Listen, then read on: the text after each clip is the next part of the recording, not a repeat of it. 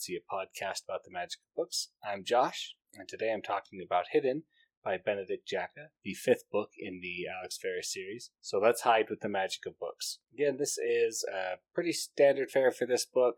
They are fun, they're exciting. I, this one I feel like is the start. Well, I've said that on the last one too, that the last one's kind of like now we can see where things are starting to go. And I feel like this is definitely a slow burn continuation of this. That like we see some more pieces fall into place, and now we just need to see where those pieces are going to land. So again, I like this book. I think in a, some non spoilery stuff, like the characters in this book are phenomenal. Not all of them, but the ones that we know and love. We're seeing new sides to them. We're seeing reasons behind why they do things certain ways.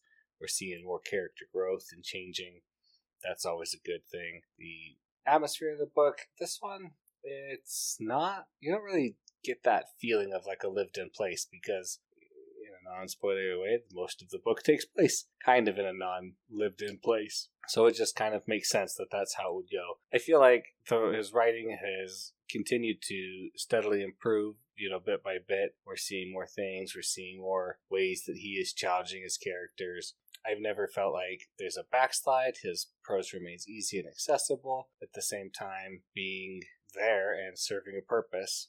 But every one of these books, I have a hard time putting them down after I pick them up. I I get into them and I start reading, and I care so much that I'm just like, I want to know how he's going to get out of this situation, or what situation is he going to get himself in this time that he has to get himself out, or how's he going to help people. And this one is, you know, we're, we're going to still be dealing with some of those issues from the last book. And so it's really interesting to see the way things go. And I did like that he explained a little bit more, uh, you know, just about how the dark mages interact. Because I'm sure, like you, uh, let's just get into some spoilers here for a second. Let's just, we're going to go into spoilers and just say, I'm sure that, like you, I've been wondering, like, well, why don't, why are there why aren't there a lot more fights between dark mages? And it's like, well, the dark mages realize that, like, yes, strength makes right, but if you have to deal with some people, eventually, like, you're gonna be okay. So you have, you're gonna have, there's no one else gonna be deal with, and then you're gonna be stuck by yourself and overpowered. So you know they get it, and I like that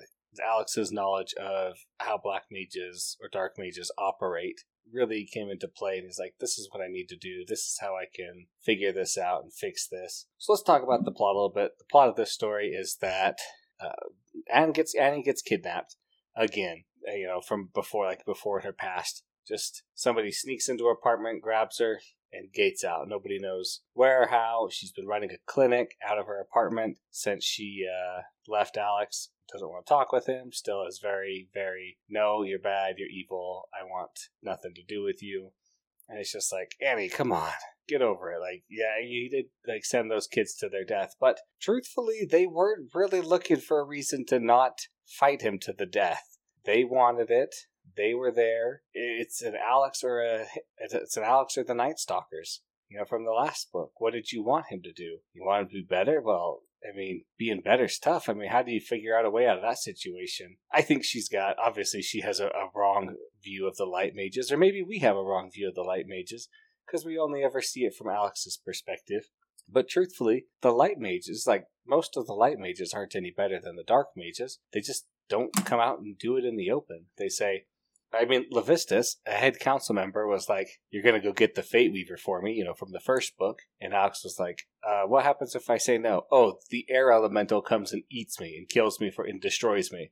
Yes, of course I'll do it. Like, there's no the light mages are not any better than the dark mages. They're just better at hiding it and being more political with it. So let's just talk about Annie though, because she is such a great character. We to learn about what she went through, that she was forced to to kill people in an arena, person by person, until she was very good at it, until she could to survive. And then that's before she was able to break free with Variam. And that's why she doesn't want to become that person. She knows that she's like, I was slipping. You know, eventually I just, I wouldn't care. And she's like, I don't want to be that person. I wanted to be better like you. And he's like, You think I'm better? Like, I'm just trying to survive. I just don't want to die. That's why the Night Stalkers, you know, had to get taken care of because they wouldn't stop coming after me. You know, I was trying to do my best. And he's like, Yeah, but you should have been better. And it's like, Yeah, should have. coulda, woulda, I wish I could, right? And I love that Annie's just like, she's so afraid of not her power, but of being a bad person. And, you know, she imposes on herself, like, I have to heal all these people, you know, without complaint. I have to be so mature. I have to be so good, you know, take the pacifist route to try and make up for all the lives that she's hurt and that's why she won't you know use her magic offensively against anybody or tries not to. And it's like yeah annie i get it. Like i get where you're coming from. Like it sucks. But i mean i don't necessarily i've never been forced to kill people using magic over and over again to weak to weaken my will so that you know as a slave. But in the beginning, like I think everybody can sympathize a little bit with how every all the other apprentices and the light mages just whisper around her and, and rumors that oh you're a dark mage, you did this, you did that. Like it, eh, literally has Annie done anything ever to any of them? No, but she gets so much crap about it because people are unwilling to like look, listen, and learn. They're just like, oh, she's just a horrible person because she was with a dark mage once. You know, he kidnapped. You know, doesn't matter that he kidnapped her and forced her into it. She should have just died. Or just not had it happen to her. That's it. She should have just not had it happen to her, and then she'd be fine. Like, come on. Light mages are just the worst. So, but I love I love her struggle to be a better person to accept. Try it at the end. Uh, Alex counsels her to like accept the hidden this the hidden self you know inside of her that she has locked away the part that's like I do like to hurt people and I don't like to be nice and proper and prim all the time and I want to say what I think, which is funny because she thinks you know she thinks all these things, but she's like yeah she thinks those things, she just never says them, and I just I will say them here in herself. Um, so it's so funny.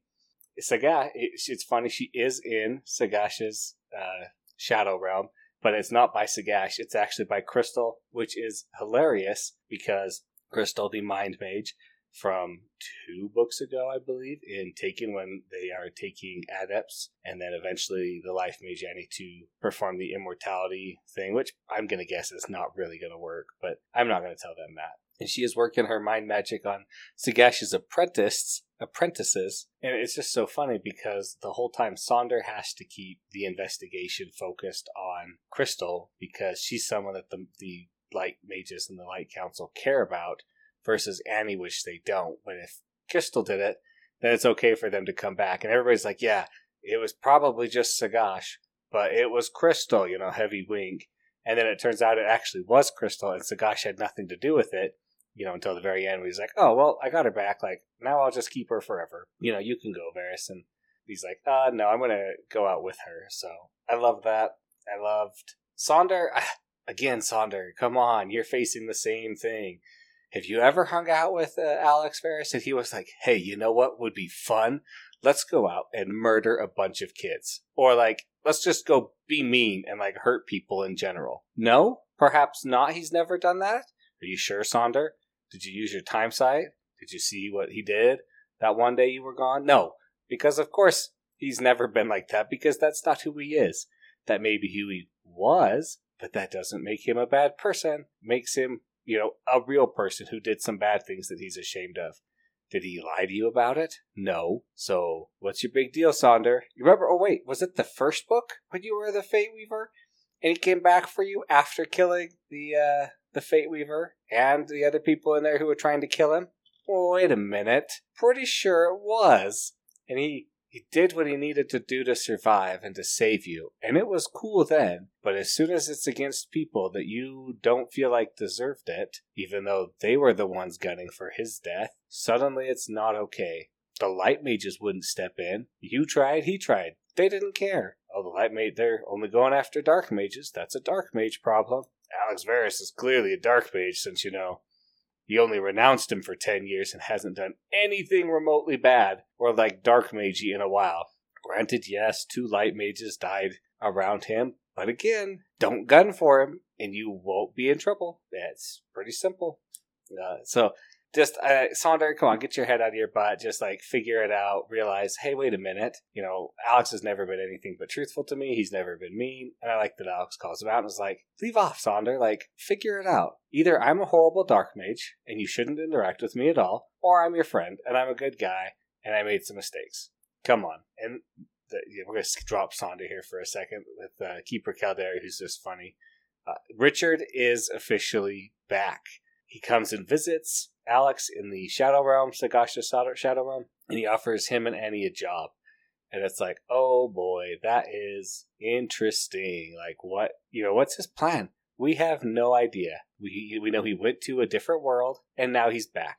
We have no idea. I mean, Alex didn't even know what he was up to when he was working for him, really. He knew just bits and pieces. So, like, I am so interested to see where the end of Richard is. Like, is Richard to just destroy the designation of light mages and good mages, like mages and dark mages, and just kind of be like, they're just, everybody's just a mage. Either you do good or you do what you want. Is like, I don't know. I just don't know. Because I haven't, I've read, I think, one or two more books after this, and I don't remember anything that happens eh, past that because I haven't read it, obviously, and I barely remember what happens in the next two. So, like, Richard's back, and Alex is terrified of him you know, rightly for good reason. Although we never ever see like we see him like stop Alex from interfering with his plans and locking him up, but like we actually don't really ever see him do bad things. We see him let bad things happen by inaction or by not stopping things, right? The whole Catherine thing and killing her, you know, draining her life for the teleportation spell is bad. You're right. But I mean, he's never been like overly brutal like other dark mages have been. So that's just one thing. And I love that there's a house reference in here. It was so funny. Sonder starts writing on a whiteboard and he writes, you know, suspects and victim and stuff. And then uh, Luna comes in and she's like, maybe it's lupus. And Variam's like, no, it's never lupus. And uh, that was so funny. It was a little light crack, like you blink and you miss it, but it was pretty. It was good there. And I love uh, the blink fox that he that he rescues is just like, hey, okay, blink once for yes and twice for no, and it blinks twice. But he's like, wait a minute, I just asked you a different question. Like you you do know that. And the fox gives him that fox look, like, haha, I'm a fox. I'm gonna do whatever I want. Like you can't control me. And then the fox comes and lives with him at the end, and he's like, what the heck, fox? I thought you were gonna go like do what you wanted, you know, because it's a it's like a human level intelligent fox, right? And the fox is just like, nah, nah. And then it like teleports to the door and is like, hey, open this up and give me some food. And it's like, no, like, go somewhere else. So the fox is like, come on, come on, look at the food. See the food over there? Like, there's food in the fridge. I know it. Like, I want it. Just so funny. Uh, so I'm excited. I I'm really excited for where this series is going. I really have no idea what's going to happen in the end. I'm excited to watch Alex and Annie, which I like that they're starting to get together a little bit. Annie is like, "Hey, can I get your help setting up some wards? Can I maybe stop by?" Like they're talking again. She's like, "Okay, you know, you weren't the worst person in the world. You did some bad stuff. I've done some bad stuff. Maybe we together we can work our way past it." So I like that. I'm so excited for, you know, everything about it. But I think that's going to be it. That's going to wrap up my discussion for Hidden, the fifth book in the in the Alex Verus series by Benedict Jacka. So thanks everybody for listening. Thanks to David Hillwitz for the intro and outro music. You know, please like and subscribe wherever you get your podcast from. And remember to hide with the magic of books.